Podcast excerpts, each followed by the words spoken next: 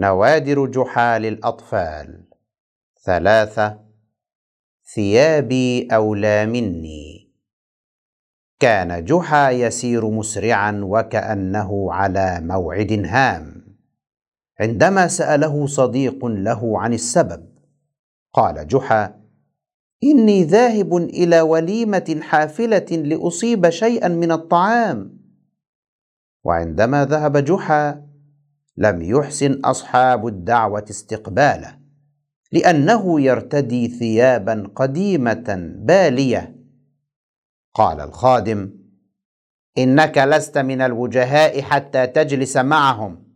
تفضل معي فهناك مكان عامة الناس أمثالك.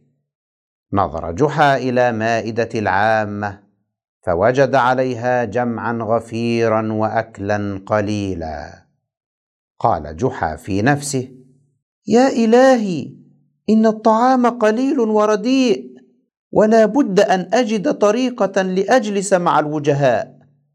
خرج جحا مسرعا من الوليمة متوجها إلى داره بعد أن عزم على شيء. قال جحا في نفسه بعد أن أرتدي أبهى حللي لن يكون هناك مانع من الجلوس مع الوجهاء. سأذهب أيضا على ظهر هذا الحمار المزين حتى يظن أصحاب الدعوة أني وجيه.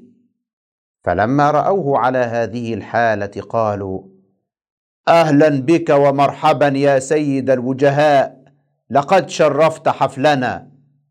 ودعاه أحدهم إلى أن يتفضل بالجلوس في صدر المائدة وقال له نأسف يا سيدي إن كان حفلنا المتواضع لا يليق بعظمتك. وراح أصحاب الحفل يتسابقون في تقديم أفضل الأطعمة وأشهاها له. خلع جحا عمامته وقال بسم الله الرحمن الرحيم. اشربي يا عمامتي بالهناء والشفاء هذا الحساء. ثم أخذ طبقا آخر وقال كلي يا جبتي يا صاحبة الفخر والعظمة. هذا بينما راح الجالسون ينظرون إليه في ذهول.